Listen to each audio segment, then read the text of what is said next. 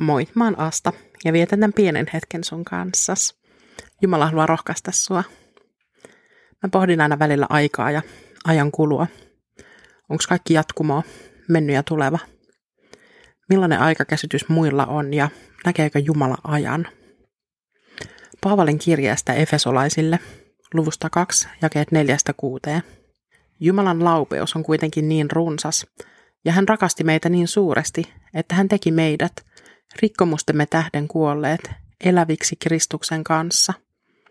Armosta teidät on pelastettu.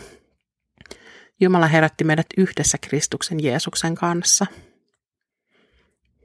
Jumala herätti meidät yhdessä Kristuksen Jeesuksen kanssa. Jeesuksen kuolema ja ylösnousemus taisi olla myös aika-avaruudet lävistävä tapahtuma. Ainakin se muutti maailmanhistoriaa. Ihmiskunnalle, joka oli tuomittu kuolemaa, avautui tie elämään. Tapahtuma on sidoksissa mitä suuremmissa määrin meidän elämään. Mutta onko tapahtumat sidoksissa myös ajallisesti? Paavali kirjoittaa herkullisen lohdullisesti.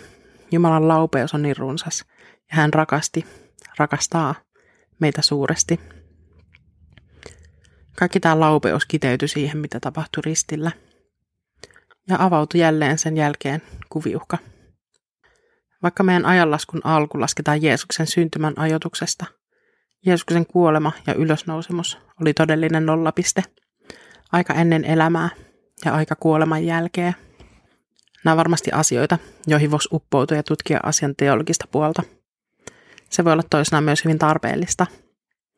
Ensisijasta kuitenkin on, että näin on tapahtunut.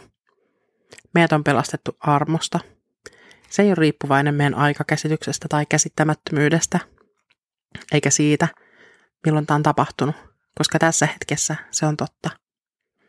Aika kuolemaan tuomittuna on päättynyt ja aika vapautettuna on alkanut.